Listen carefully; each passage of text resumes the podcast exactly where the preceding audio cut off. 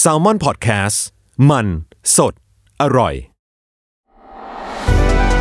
สวัสดีครับ ผมหวีพงพิพัฒน์บัญชานนท์ ผมทันธัญวัฒน์อิพุดม นี่คือรายการ Why It Matter คุยข่าวให้เกี่ยวกับคุณ สวัสดีครับทุกคน Happy New Year ปี 2020 ครับ ยินดีต้อนรับเข้าสู่รายการ Why It Matter คุยข่าวให้เกี่ยวกับคุณนะครับ วันนี้เราก็เป็นตอนแรกของปี 2020 เนาะเราก็ยังอยู่กับพี่หวีเหมือนเดิมครับ สวัสดีครับพี่หวี สวัสดีครับโจครับ สวัสดีครับทุกคนครับเอ่อขึ้นปีใหม่แล้วก็ยังอยู่กับโจเหมือนเดิม ใช่ครับพี่ ปีใหม่แล้วก็เริ่มต้นอะไรใหม่ๆฮะ อ่า วันนี้ก็เรียกว่าเข้าสู่ทศวรรษใหม่อย่างเป็นทางการแล้ว ใช่ เนาะพี่ ใช่ใช่ใช่จริง ๆ ของคนไทยเวลาเราเรียกทศวรรษที่ 80 90 นี่เราจะรู้ใช่ไหมว่าปี อื 1980 1970 60 อะไรเงี้ย อ่าใช่ แต่ว่าพอขึ้นปี 2000 ปุ๊บ เราไม่ค่อยเรียกแบบนั้น เขาเรียกมันว่าอะไรไม่รู้อะพี่ เออ ไม่ไม่รู้เหมือนกัน 2020 ทเวน ตี้เซนจูรี่ฟ็อกเลย ไม่ใช่ แต่จริง ๆ แล้วก็เริ่มมีการเซตโดยนักวิชาการหลาย ๆ คนบอกให้ก็ให้เรียกเหมือนเดิมอะทศวรรษที่ 10 ทศวรรษที่ 20 นะอะไรอย่างเงี้ย อ๋อ จะได้รีเซ็ตไอปี 1920 อะไรไปอะไร อ่ะ เงี้ย ก็มาแล้วมารีเซ็ต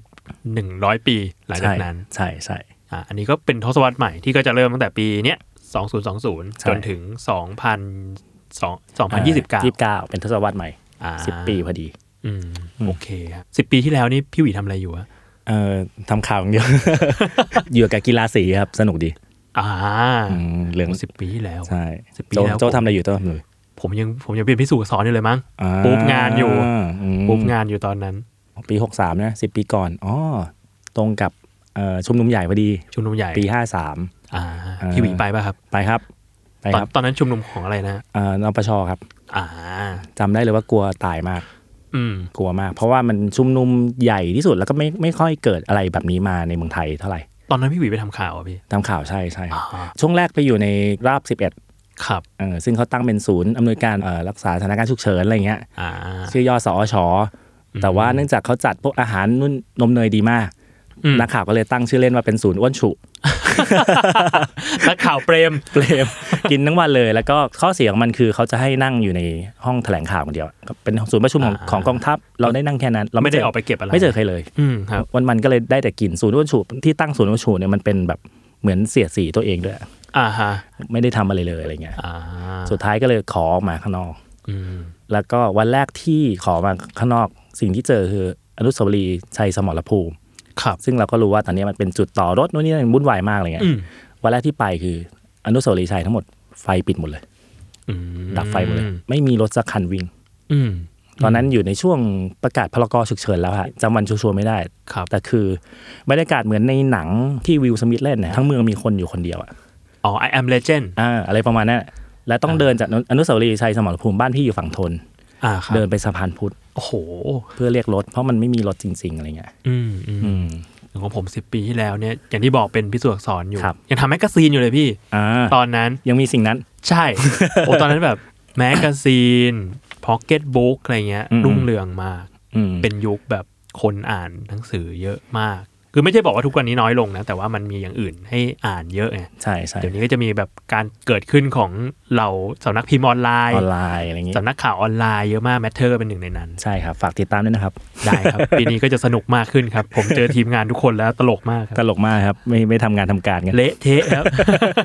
ใช่ใช่สิปีก่อนถ้าพูดถึงอย่างอย่างโจทำพิสูจน์อักษรอะ อืมครับ จริงๆเด็กยุคหลังๆอะไรเงี้ยที่เกิดหลังจากเราสักสิปีนะก็ ครั จะ บ ไม่รู้ว่ายุคที่ทุกเดือนมีหนังสือมีแมกกาซีนเปิดใหม่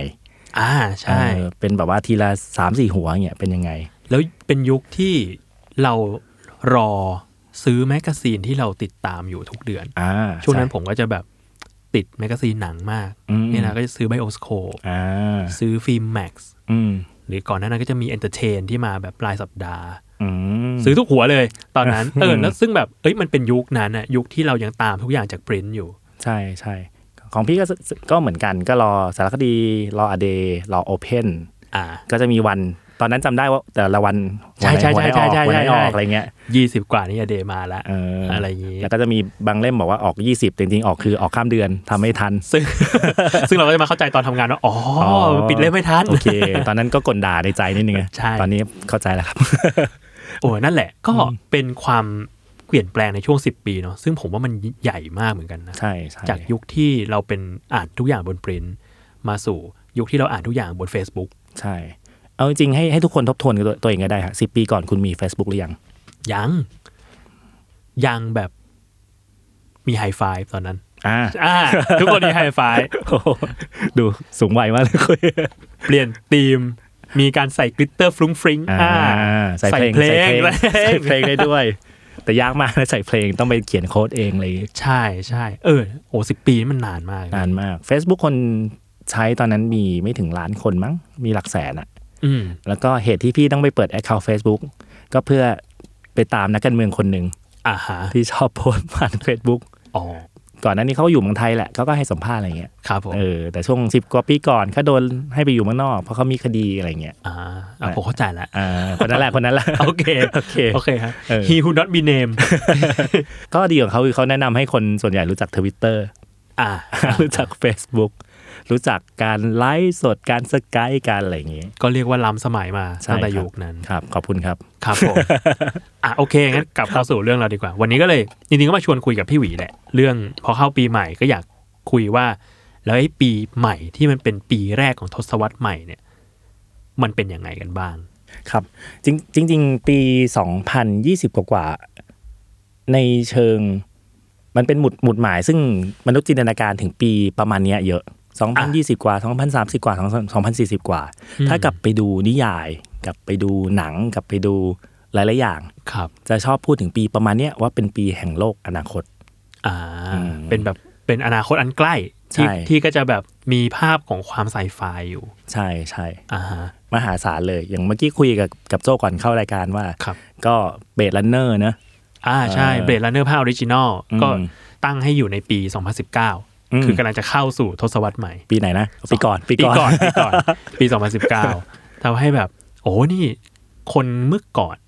คือหนังเบรดลันเนอร์มันสร้างตอนปี 1982 เนอะ อืม คือ 30 ปีก่อน 2019 เขาก็นึกถึงภาพว่า 30 ปีต่อไปเนี่ย เราจะมีรถบินได้ อืม เราจะมีจอโฆษณาที่แบบเป็นโฮโลแกรมใหญ่มากอะไรเงี้ยซึ่งมันก็หลาย ๆ อย่างมันก็ดูเหมือนจะเกิดขึ้น อืม มันก็ดูเป็นแบบจินตนาการที่น่าสนใจ อืม ถึงอนาคตอันใกล้ ครับ แล้วพอมาถึงปีนั้นจริง ก็ก็ไม่มีครับรถรถบินได้ ๆ รถก็ยังวิ่งบนถนนเหมือนเดิม ใช่มีรถไฟฟ้าครับ อ๋อ บินได้เหมือนกัน บินได้เหมือนกันโอ้โหข้ามโทเว สกายเทรนอะไรอย่างงี้แนวโน้มจะค่อนข้างไปในทางที่คนจินตนาการถึง ครับ นะว่าโลกแบบเนี้ยคือโลกโลกอนาคต อืม อืมเวลาพูดถึงหนังซึ่งมันทำให้เปลี่ยนโลกและเกิดขึ้นจริง ๆ เราจะนึกถึงหนังพวกอย่าง Minority Report อะไรเงี้ย อ่าอ่าใช่ใช่ใช่ ที่ใช้ AI ใช้หน้าจอสัมผัส ตอนนั้น ครับ ก่อนมี Apple ก่อนมีอะไรเยอะเลย อ่า อย่างเงี้ยซึ่งสุดท้ายมันมันทำให้เกิดสิ่งนั้นขึ้นจริง ๆ อะไรงี้ย เราก็อยากเท่เหมือนหนังแหละ ใช่ครับ อยาก เห็น ให้เหมือนทอมครูซ ใช่ เห็นไอออนแมนแบบว่า โอ๊ย อะไรนะ อ่า ประกอบด้วยโฮโลแกรมหยิบโฮโลแกรมมาใส่กันนั่นนี่ก็เอ้ยทำแบบนี้ขึ้นมาน่าจะเท่ดีเหมือนกัน ใช่ใช่ซึ่งซึ่งตอนนี้จริง ๆ ยังยังไม่เกิด นะยังไม่เกิด ใช่ยังยัง ยังไม่เกิดแต่เวมันไปทางนั้น อ่ะ เออแล้วไม่แน่ก็อาจจะเกิดเร็วเร็วขึ้นกว่าที่เราคาด อืมครับ ไว้นะฮะคือในหนังเนี่ยเวลาจินตนาการเนี่ยคิดอะไรก็ได้อะไรเงี้ย ครับ เออก็น่าสนใจดิ โลกที่อยู่ในจินตนาการทั้งในหนังในนิยายในฟิกชันทั้งหลายแหล่อะไรเงี้ย อืมครับ อืมเท่าที่ไปนั่งสเกลมาเร็วๆอะไรเงี้ยคือ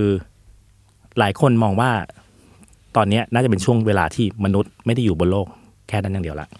อ่า นี่คือในนิยายในช่วงในอดีตที่ผ่านมา ใช่ มองว่าปี 2020 คนน่าจะไปอยู่ที่ดาวอื่นด้วยแล้ว ใช่ใช่ อ่ น่าจะไปตั้งอาณานิคมที่ดาวอังคาร อืม ไปอยู่ที่ดาวศุกร์ อืม อืม ซึ่ง ไป ร้อนมากนะครับ ไม่รู้ไปทำไม ใช่ใช่ แต่ว่าดาวอังคารเนี่ยมีหลาย ๆ คนพูดตรงกันว่าเป็นไปได้ที่มนุษย์จะไปอยู่ได้ อ่าอ่า อืมก็จินตนาการถึงอย่างเช่น หนังที่สองสามปีก่อนค่อนข้างฮิตหนังแอคชั่นอะไรเงี้ยมีสัตว์ยักษ์โผล่ขึ้นมาจากรอยแยกของมหาสมุทร ไคจู ไคจูอะไร มี เงี้ย ไคจูโผล่ขึ้นมา ใช่ก็จะเกิดขึ้นประมาณช่วงนี้เหมือนกัน 2020 ใช่ เวลาคนสมัยก่อนมองมองโลกปีประมาณเนี้ย2020 กว่าๆก็จะมองเป็นสองแบบ คือเป็นยูโทเปียไปเลย อืม ดีดีมากอะไรเงี้ยมันเกิดวิวัฒเทคโนโลยีอย่างที่โจว่า อ่า รถบินได้นู่นนี่นั่นสามารถมองเห็นอนาคตได้ เจริญสะดวกส เจริญ บาย ใช่ เราไปอยู่ในโลกอนาคตไปอยู่ดาวอื่นได้แล้วอะไรเงี้ย อืม กับ 2 แบบคือดิสโทเปียไปเลย อ่า แบบเบรดลันเนอร์จริงๆก็ดิสเปียประมาณหนึ่ง อ่าพังทลายมีความสิ้นหวังอยู่ ใช่ แย่มากอินเตอร์สเตล่าก็เป็นช่วงนี้อะไรเงี้ยคือโลกจะอยู่ไม่ได้แล้วฉันไม่มีอะไรกินแล้วอะไรเงี้ย อ๋อ มองเป็นสองแบบเวลาเรามองอนาคตอะไรเงี้ย ครับ ซึ่งก็สนุกดี อืม อืมแต่หลายหลายหลายอันที่คนมองอย่างเช่น สมองของเราจะสามารถสั่งการอินเทอร์เน็ตได้โดยตรง อ่ะ โดยเราไม่ต้องพูด ไม่ต้องไปนั่งคีย์คีย์บอร์ดอะไรเงี้ย อ่ะ ตอนนี้มันก็เลิกเกิดขึ้น อืมอืมครับ อาจจะเป็นช่วงเริ่มต้นยังไม่ถึงขนาดแบบทุกคนสามารถทำได้เลย แต่มัน อ่า ก็เริ่มไปทางนั้นจริง ๆ ถ้าทุกคนยังจำได้ข่าวของปีก่อนอะไรเงี้ย ครับ Facebook เอาเครื่องอะไรบางอย่างคล้ายๆ เครื่องวิจัยอะไรบางอย่างมา แล้วมันสามารถให้พิมพ์ได้จริง พิมพ์ตามความคิดเราเนี่ย ๆใช่ใช่ อ๋อโห ซึ่งซึ่งน่าสนใจ อืม และอันตรายในเวลาเดี ยวกัน น่า อยู่กับ น่าน่าหวาดหวั่น หน้าหวัด หวัน อยู่กับประชุมกับหัวหน้าอย่างเงี้ยมันขึ้นมาคิดอะไรอยู่ ตาย เออน่าหวาดหวั่นจริงๆเหมือนผมเคยเห็นบทความหลายปีแล้วว่าแบบต้องเกรินกับว่าคนนี้เขาเป็นอัมพาตเนาะ อืม จำชื่อไม่ได้ แล้วก็เขามีการเชื่อมต่อสมองของคนนี้เข้ากับคอมพิวเตอร์ เพื่อที่ให้เขาแบบสามารถใช้ชีวิตได้มากขึ้น ซึ่งก็กลายเป็นว่าเขาสามารถใช้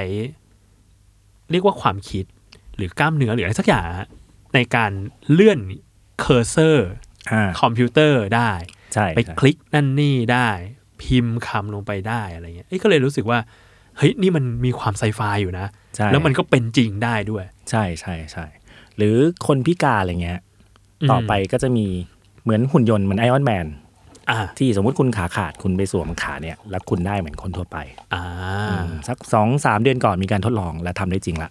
อืม แต่ยังยังเป็นในแลบอยู่นะฮะเป็นในแลบเป็นพื้นเรียบๆอะไรเงี้ย ครับ ไม่รู้ไม่รู้พอถึงเวลาจริงออกไปเดินข้างนอกอย่างเงี้ยโดยเฉพาะมาเดินบนถนนไทย รัชดา สาม จะเดินได้ไหมอะไรเงี้ย ขอให้มาทดสอบที่รัชดาสามนะ แต่ก็น่าสนใจดี เพราะว่าถ้าเราไปดูตัวโรบอทของ Boston Dynamics ถ้าจำไม่ชื่อบริษัทไม่ผิดนะที่เป็นคล้ายๆ สุนัขอะไรเงี้ย อ๋ออ่าจำได้เคยเห็นคลิปครับ มันแทบจะกายกรรมเลยอะคือเดินบนพื้นไม่เรียบกระโดด กระ ข้าม โดด กำแพง ได้อ่าซึ่งมันเหมือนแบบมันวิเคราะห์พื้นผิวเร็วมาก อืม ก็เดินเดินเดินเดินแล้วก็พอมีพื้นต่างระดับหน่อยก็อ่ะกระโดดขึ้นไปขาข้างนึงอะไรอย่างเงี้ยก็ได้ ใช่ใช่ โดยที่ไม่เสียสมดุล ใช่ใช่ อ่า ใช่ อันนี้อันนี้คือจินตนาการไซไฟอย่างที่บอกว่ามันเป็นโลกเหมือนใกล้มาก ครับ แต่จริงๆมันมันเริ่มเกิดเกิดสะเก็ดอะไรบางอย่างที่เอ๊ะมันน่าจะเป็นไปได้ละ เริ่มแบบเออไซบอร์กที่รู้สึกว่าเฮ้ยมันไกลมากเลยเอ้ยเดี๋ยวนี้ อ่า ก็มีแบบมนุษย์เรียกว่ามนุษย์ไซบอร์กอะมนุษย์ อ่า ที่มีชิ้นส่วนเครื่องจักรอยู่ตาม อืม ตัว หรือแม้แต่กีฬาพาราลิมปิกอะไรเงี้ยก็แบบ อืม เอ้ยมีอวัยวะที่เป็นแบบอวัยวะเสริมนักวิ่งอะไรเงี้ย ซึ่งมันก็แบบโอ้ยวิ่งได้เร็วมาก อืม มันก็น่าสนใจมาก ใช่ใช่ครับเอ่อมันเกิดสิ่งที่เขาเรียกว่า exoskeleton อ่าฮะ เอ่อคือเป็นภาภาษาคำแปลคือกระดูกภายนอกอะไรเงี้ยแต่จริงๆ อ่า มัน ครับ คือเหมือนเหมือนที่โจว่ามันคือตัวคล้ายๆโรบอทคล้ายๆ เอากลไกอะไรบางอย่างมา อ่า ใส่มนุษย์ ไซบอร์กอะ ใส่บอกอะไร เป็น เงี้ย แฟรงกี้ ใครดูวันพีชนะครับ ซึ่งไม่ไม่ได้แค่ช่วยคนพิการให้สามารถใช้ชีวิตปกติได้เท่านั้น ครับ ยังช่วยเพิ่มพลังให้กับมนุษย์ด้วย อืมอืม เขาคิดไปขนาดนั้นอะไรเงี้ย อ่า อืมแล้วก็ก็เริ่มมีข่าวแพร่มๆว่ากองทัพประเทศนู้นประเทศนี้ก็เริ่มสนใจเทคโนโลยีนี้ อืม อะไรเงี้ย เลยเกิดการรวมตัวกันของของนักวิชาการนักวิจัยนู่นนี่นั่นอะไรเงี้ยเป็นพันคนเซ็นชื่อว่าอย่าอย่าเอาเทคโนโลยีไปใช้รับใช้สงคราม อ่า ให้เอามาพัฒนาด้านอื่น ใช่ เพื่อแบบพัฒนาความเป็นอยู่ให้มันดีขึ้นแทน ใช่ ดีกว่า อืมแต่ถามว่าห้ามได้ไหม ก็นะ ยาก ยากแหละ ยากแหละเนี่ยฮะคือภาพรวมของเทคโนโลยีเออที่น่าก็น่าสนใจ แต่นอกจากไอ้ตัวเทคโนโลยีซึ่งมันเทคเทคแบบนั้นอะเป็น ครับ ไซบอร์กเป็นโรบอทอะไรเงี้ย อีกอันหนึ่งที่มันน่าจะพัฒนาขึ้นไปมากกว่านั้นคือ การติดต่อกันระหว่างคน อ่ะใช่ ปีปีก่อนก็มีการทดลองผ่าตัดแบบที่หมออยู่ห่างจากคนไข้ประมาณสามสี่พันกิโลเมตร ฮะเหรอฮะ อืม คือหมอ หมอเหมือนเล่นเกมผ่าตัดเนี่ยเหรอพี่ ใช่ ใช่ ใช้แขนไบโอนิกในการใช้แขนหุ่นยนต์ ใน ใน กา การ ร ผ่า ผ่า ตั ตั ด ด คนใช่ อ๋อโหโห มผ่าตัดอะไรบางอย่างซึ่งจำไม่ได้เหมือนกันแต่ว่ารายละเอียดอ่อนมาก อ่ะ แล้วมีมีหมอไม่กี่คนในประเทศนั้นที่ทำได้ อ่า ซึ่งเขาอยู่ไปไกลมาก หมอต้องฝึกมาแหละ ใช่ เล่ ซึ่ น ง เกมมา ใช่ซึ่งซึ่งถ้าเป็นสมัยก่อนเนี่ยคืออาจจะต้องปล่อยให้คนไข้คนนี้ตาย ครับ แต่ว่าด้วยเทคโนโลยีไอ้ 5G อ่า ซึ่งมันมันทำให้สามารถเกิดสิ่งนี้ขึ้นได้ ซึ่งมันต้องใช้หลายอย่างประกอบกันมากเลยนะ ใช่ ทั้งแบบโอ้ยเทคโนโลยีที่ต้องที่ต้องถึง อืม สัญญาณอินเทอร์เน็ต อ่า ที่ต้องเรียลไทม์ขนาดที่ว่าหมอคนนี้ขยับแขนแบบนี้ แขนกลก็ต้องขยับตามแบบแทบจะทันที ใช่ใช่แบบมิลลิมิลลิเซคเคิลของวินาทีอะไรเงี้ย อ่า เออต้องต้องความผิดพลาดน้อยขนาดนั้น ถ้าเป็นมาใช้เน็ต 3G ของเมืองไทยก็ เรากำลังจะมี 5G แล้วครับ ลุ้นหน่อยลุ้น มีมีคนบอก ลุ้นกันหน่อยอะไรเงี้ยครับ อืมอืม อืม ฮะโอ้ยอีกหน่อยก็เป็นข้ออ้างในการติดเกมได้แล้วครับ ผ่าตัดอยู่ อยากเป็นหมอก็ต้องเล่นเกมให้เก่ง อ่า เพราะว่าสุดท้ายแล้วมันมันเหมือนเล่นเกมอะผมว่านะ อันนี้ผม อืม ไม่ได้เรียนหมอแต่ผมจินตนาการว่าแบบเอ้ยมันคงคล้ายๆ กับการที่แบบ เราต้องใช้คอนโซลใช้จอยสติ๊กใช้แขนในการที่จะแบบ เอ้ย ประกอบเข้าด้วยกันกลายเป็นการผ่าตัดหนึ่งครั้ง เคยเห็นหมอของมหาลัยแพทย์ของบางประเทศเหมือนกันมีเกมผ่าตัด และถ้าคุณผ่าตัดพลาดมันก็จะขึ้นว่าคนคนไข้ตาย ยูเฟล you fail อะไรอย่างเงี้ยคล้ายๆแบบ เป็น นั้น เกมจริง ใช่ใช่ดีมาก ไม่รวม อ่า ถึงการใช้พวก VR ใช้ AR ๆ ครับ พวกแว่นพวกนั้นนะมาทดลองในการผ่าตัด เพื่อลดความผิดพลาดในการทำงานของคน ก็เรียกว่าทดลองได้แบบเสมือนจริงมากขึ้นแหละ ใช่ ไม่ได้ทดลองกับแบบ เอ้ย เราต้องฝึกผ่าตัดกับตุ๊กตา อืม อะไรเงี้ยอันนี้มันมีมีเกมแล้วมันวัดผลได้แบบแม่นยำขึ้น ใช่ แล้วก็พอมามาถึงปี 2020อะก่อนหน้านี้ 30 ปีเราจะนึกว่า AI โรบอทนู่นนี่นั่นจะมาแย่งงาน ครับ แต่ตอนนี้ความคิดหลาย ๆ คนเริ่มเปลี่ยนละ อืม สิ่งเหล่านี้จะเอาเอามาเป็นเพื่อนร่วมงาน อ่า เออมาทุ่นแรงมาอะไรบางอย่าง อืมอืม ไอ้ mindset ของคนต่อสิ่งเหล่านี้จะไม่เหมือนสมัยก่อนที่กลัวมันเหมือนเราดูคนเหล็กมาเราจะกลัวว่า อ่า พวกนี้จะมาไล่ฆ่าเรา หรือว่าจะมาทดแทนมนุษย์ทั้งหมดอะไรเงี้ย ครับ ซึ่งจริงมันมีบางสาขาคือมันทดแทนไม่ได้หมดหรอก แต่จะมา อืม ช่วยทำให้มนุษย์ทำงานดีขึ้น อ่า ส่วนหนึ่งมันมาช่วยเสริมมากกว่า อืม ทำให้เราต้องใช้ทักษะอะไรที่มันละเอียดอ่อนมากขึ้นแบบที่มนุษย์เท่านั้นที่ทำได้ อืม หุ่นยนต์ก็รับใช้เป็นเครื่องมือ อ่า อืม มาก แต่ กว่า แต่ไม่รู้ปฏิวัติเมื่อไหร่นะ สกายเน็ต สกายเน็ต ปีไหนแล้วพี่ ไม่ใช่เนี่ยสองพันสิบกว่าเนาะ น่าจะน่าจะน่าจะ ไม่ใช่สองพันยี่สิบเนาะ ใช่ครับ เราก็ผ่านการปฏิวัติสกายเน็ตมาแล้ว ใช่ภาคล่าสุดก็อโนแก๊กแก๊ก แก๊ก ก็แก่แล้วแหละ ตัวจริงก็แก่แล้วแหละ ผมยังไม่ได้ดูเลย ไม่รู้ดีหรือเปล่า อันนี้คือทิศทางที่แบบโอ้เราน่าจะคุยกันได้ทั้งวันอะเออโล ครั ก บ มันไปถึงไหนยังไงยังไงแล้อ่าวอะไรเงี้ยแต่ว่าสิมีสิ่งซึ่งเขาทำนายว่าน่าจะเกิดขึ้นจริงภายในช่วงเวลาประมาณปี 2020 นิดๆนี่แหละอะไรเงี้ยหนึ่งก็คืออันเนี้ยค่อนข้างน่ากลัว พูดแล้วอาจจะดิสโทเปียหน่อยคือ ประชากรโลกจะถึง 8,000 ล้านคน อ่า จากที่เจ็ดพันล้านคนมานาน ใช่ ตอนนี้ 7,500 7,700 ล้านกว่าอะไรเงี้ย ครับ น่าจะแตะแตะที่ 8,000 ล้านคน ซึ่งปัญหาที่ที่จะตามมาคือเอ่อเรื่องอาหารพอไหม อ่า ทรัพยากรเป็นยังไงบ้าง ที่อยู่อาศัยล่ะ ความแออัดการอพยพนู่นนี่นั่นตามตามมาไปหมดเลย อืมอืม อืม แต่ว่าก็มีคนบอกว่า 8,000 ล้านคนเนี่ยน่าจะเป็นเส้นวิวิกฤตละ อืม หลังจากนั้นไปคนจะลดลงหรือเปล่า อ่า อืมเพราะอ ซึ่ง ย่าง ก็ต้องมาดูอีกทีหนึ่งแหละ ใช่ใช่ ว่าเป็นยังไง ขนาด UN ก็ยังทำนายโดยใส่ซีเนโรเข้าไป ไม่กล้า อ่า ทำนายว่าไอ้8,000 ล้านแล้วจะไป 9,000 ล้านไหม อืมอืม หรือว่าจะ 8,000 ล้านไปเรื่อยๆ หรือจะ 7,000 ล้านยังไง เพราะอย่างอย่างเทรนด์ที่เราน่าจะรู้กันทุกคนว่าคนมีลูกน้อยลง อ่าใช่ครับ า บ งคนไม่มีลูกเลยอะไร มีลูกช้าลง ใช่ มีลูกน้อยลง ใช่ด้วยอะไรหลายๆอย่างเนี่ยฮะ อืม แล้วก็สิ่งที่น่าสนใจคือว่าอินเดียจะมีประชากรแซงจีนเป็นครั้งแรก โหเหรอฮะ อืม อืม คือจริงๆ ตอนตอนนี้ก็ไล่กันนิดเดียว อืม อินเดียอยู่มีพันสามร้อยล้านไปปลายๆจีนพันสี่ร้อยล้านไปปลาย ครับ ๆแล้วก็จีนก็โตประมาณเนี้ยมันมาสักพักละโดยนโยบายลูกคนเดียวอะไรเงี้ย มอืม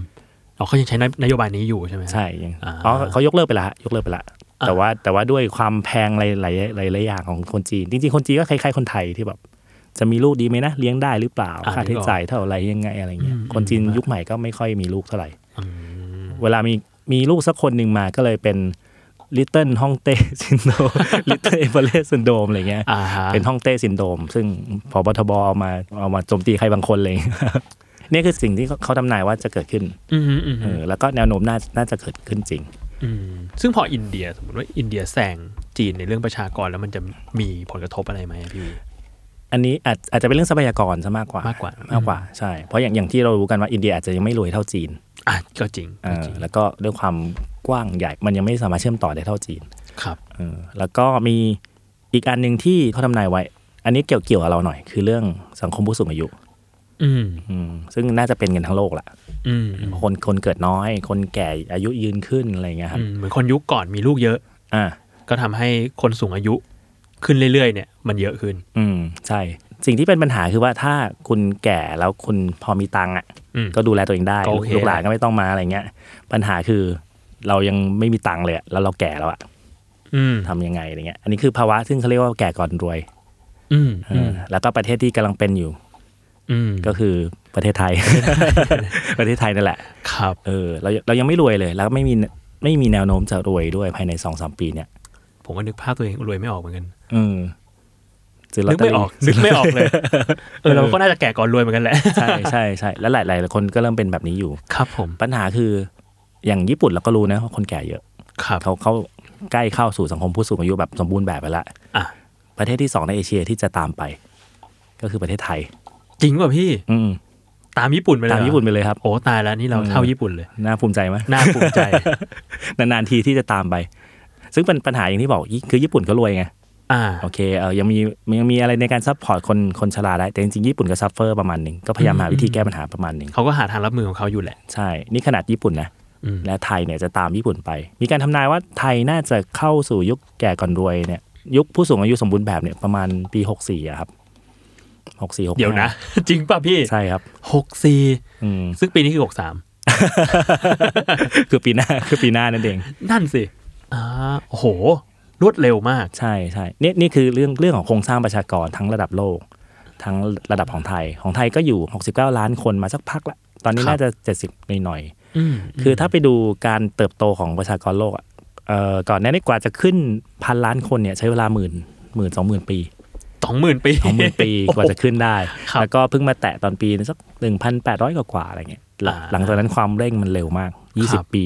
ทีละพันยี่สิบปีทีละพันยี่ปีทีละพัน อ่า แล้วก็รอบล่าสุดที่ขึ้นเป็นเจ็ดพันล้านประมาณสิบกว่าปีก่อนเองเร็วมากเลย อืมอืม อืม เหมือนสังคมมันแซดดาวมากขึ้นแบบพี่ มันแบบมันดูเป็นเมืองมากขึ้น อืม มันดูรองรับการใช้ชีวิตมากขึ้น จากที่ก่อนหน้านี้มันอาจจะแบบ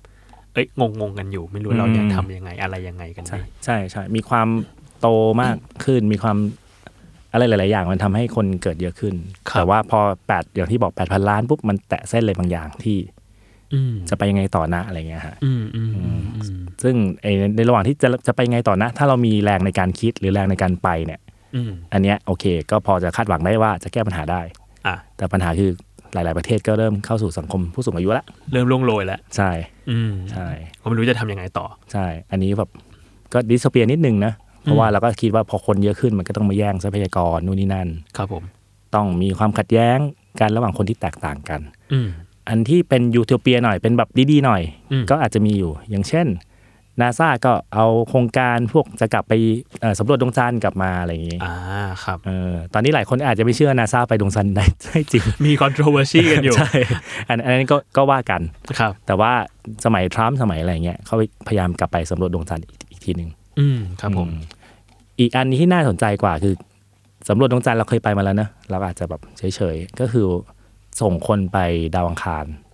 อ่า ครับ เออ ซึ่งยังไม่เคยส่งคนไป ยังไม่เคยยังไม่เคย มีแต่หุ่นยนต์ไปมีแต่รถไป อืม อันนี้เป็นโปรเจกต์ของเอ่อ SpaceX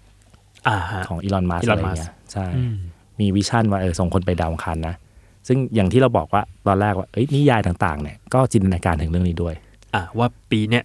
2020 ทศวรรษเนี้ยเราจะเริ่มส่งคนไปอยู่ที่ดาวอังคาร ใช่ใช่บ้านที่เราอยู่อาจจะไม่ไม่ได้มีแค่หลังเดียวนะ อืม หรือบ้านที่เราอยู่ตอนนี้อาจจะมีปัญหาจนเราต้องไปอยู่ที่อื่นอะไรเงี้ย อืม คนก็เริ่มนึกถึงการไปอยู่ที่อื่นแล้วอะไรเงี้ย ครับ ซึ่ง SpaceX ก็พยายามปลุกเรื่องนี้มา จริง ๆ มีหลายบริษัทที่ที่พยายามคิดถึงเรื่องนี้เหมือนกัน อืม ครับ อืมก็ก็น่าน่าสนใจดีครับ ครับผม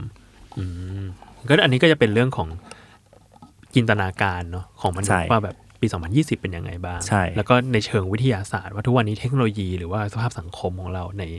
ทศวรรษใหม่เนี่ย มันหน้าตาเป็นยังไง ใช่ใช่ใช่อันนี้อาจจะเป็นเป็นภาพรวมในระดับโลก ระดับทวีป แต่ไทยนิดหน่อย ครับ โจอยากรู้ไหมว่าประเทศไทยมองตัวเอง ยังไง เอาอยากสิ ครับ เนี่ย เพราะว่าเราอยู่ในประเทศไท ย ใช่ จริงๆมีคนทำไว้นะฮะว่าอนาคตของประเทศไทยเป็นยังไง โดยอยู่ในสิ่งที่เรียกว่าแผนยุทธศาสตร์ชาติ 20 ปี อ่าฮะ อ่าฮะ 20 เหมือนกัน 2020 เหมือนกัน ครับผม หลายคนอาจจะไม่รู้ว่ามันมีแผนนี้อยู่ อืม เพราะคนที่ทำก็กลุ่มเล็ก อ่าครับผๆม เออแล้วก็คนที่ทำเนี่ยแบบก็เป็น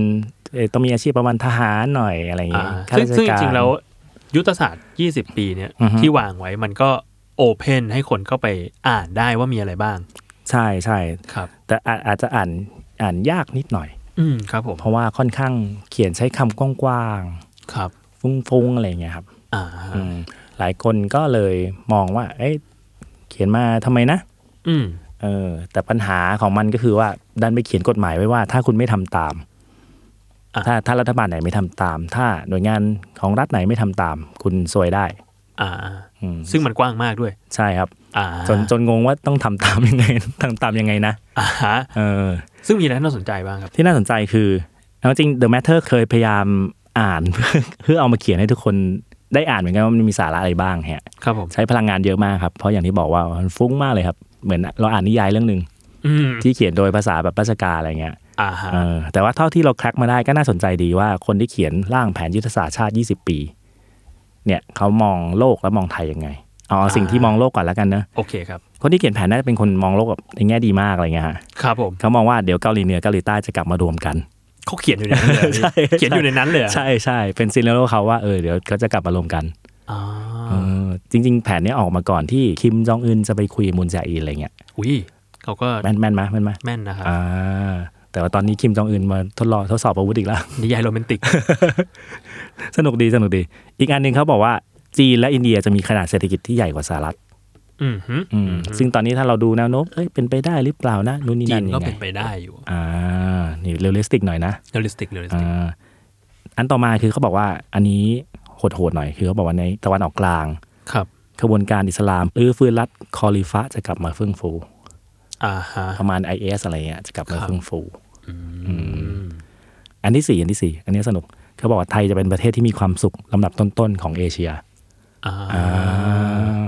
โอ้เดี๋ยวนี่นี่คือเขียนลงไปในยุทธศาสตร์ชาติ ใช่ใช่ครับนี่อันนี้อยู่ในเอก ว้างมากอะ เอกสารราชการจริง ๆ นะ ไม่ไม่ได้แบบว่าคำ สเตตัสเฟซบุ๊กปะครับ ไม่ได้อยู่ใบในใบ CMC ในอะไรด้วย าโอเค อืมและจริงๆ ในแผนยุทธศาสตร์ชาติจะแบ่งออกเป็น 3 4 ส่วนอะไรเงี้ย ก็จะคมีรับผม อย่างที่บอกซีเนโรของของโลก อืม เออซีเนโรของไทย แผนในการทำตามยังไง แล้วก็สุดท้ายก็จะเป็นเหมือน KPI อะฮะ อ่าครับ ว่าจะวัดผลได้ยังไงอะไรเงี้ย อ่า แต่อย่างที่เล่าให้ฟังโจ้ฟังเมื่อกี้สาม ครับ สี่อันเนี่ยแล้วเราจะทำตามยังไงวะ เออนั่นดิพี่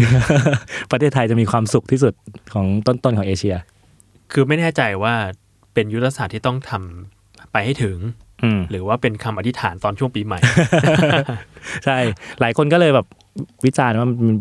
วิสลิดเปล่าอะไรเงี้ย ว่าเอ คือ อ มันดู wish list ประมาณหนึง เออเป็น New Year Resolution ของเองราชการ เป็นไปได้ บ้า งเป็นไปได้ อยากจะทำเพื่อเช็คลิสต์อะไรบางอย่าง อ่าฮะ เออแต่ก็น่าสนใจดีคือมันเป็นแผนซึ่งของไทยก็มีมีครั้งแรก ครับผม เนอะก่อนหน้านี้อาจจะมีแผนพัฒนาเศรษฐกิจสังคมแห่งชาติ อ่ะ ก็เขียนว่าเอ่อแนวโน้มเทรนด์โลกจะเป็นไงไทยต้องเป็นยังไงบ้าง อ่า ซึ่งอันนั้นจะเป็นรายรายปี รายห้าปี รายห้าปี รายห้าปี อ่าโอเค แต่ว่าแผนออกมาคือไม่ต้องทำตามก็ได้ อ่ะ ก็ทำนายอนาคตไป อ่า ซึ่งแนวโน้มผิดไหมก็ผิดมาตลอด อ่าโอเค ก็ผิดเลยเพราะมันห้าปีไง เออ และอย่าลืมว่าห้าปีในอดีตคือความเปลี่ยนแปลงไม่ได้เร็วขนาดนี้ด้วย ใช่ทุกวันนี้มันแบบเปลี่ยนแบบ ผมว่าครึ่งปีเปลี่ยนทีแล้วอะ ใช่ ต่อไปอาจจะแบบเดือนละทีก็ได้อะไรเงี้ย อืมอืมมันเร็วมาก มันเร็วมาก แล้วเขาก็เลยถามกันว่าคนที่กล้าจะเขียนแผน 20 ปีเนี่ย อ่า เออกล้าหาญมากเลย ต้องทำงานกันแบบ agile อาจจะ คือแผนอนาคตของรัชการไทยจริงๆก็ก็มองถึงอนาคตเหมือนกัน ครับ อย่างที่เราบอกว่าตะวันตกนะ พวกไอ้พวกนิยายต่างๆเขามองแบบเนี้ย ครับ เออเราจะไปดาวอังคารละ อืม เราจะไปนู่นนี่นั่นละ เทคโนโลยีมันจะทำให้คนสามารถสื่อสารกันได้ โดยแค่คิดก็รู้ละ อืมอืม สามารถผ่าตัดช่วยเหลือคนที่อยู่แบบห่างไกลไปอีกซีกโลกหนึ่งได้ อืมอืม อืมอันนี้คือสิ่งที่อยู่ในนิยายแล้วมันกำลังจะเกิดขึ้นจริง ครับผม โลกจะเป็นไปทางนั้น ของแผนยุทธศาสตร์ชาติของรัชการไทย มองอนาคต 20 ปีข้างหน้าเออประมาณปี 2040 อะไรเงี้ย ครับผม ว่าคนไทยจะเป็นคนที่มีความสุขที่สุดในเอเชีย ก็เป็นไปได้ เราต้องลองดูกันนะค ล รับ องดู ก็รอดูไปเนี่ย ครั ฮะ บ มันมันคืออนาคตที่ที่หลาย ๆ คนมอง อืม นิยายวิทยาศาสตร์มองความเป็นจริงคือยังไง และ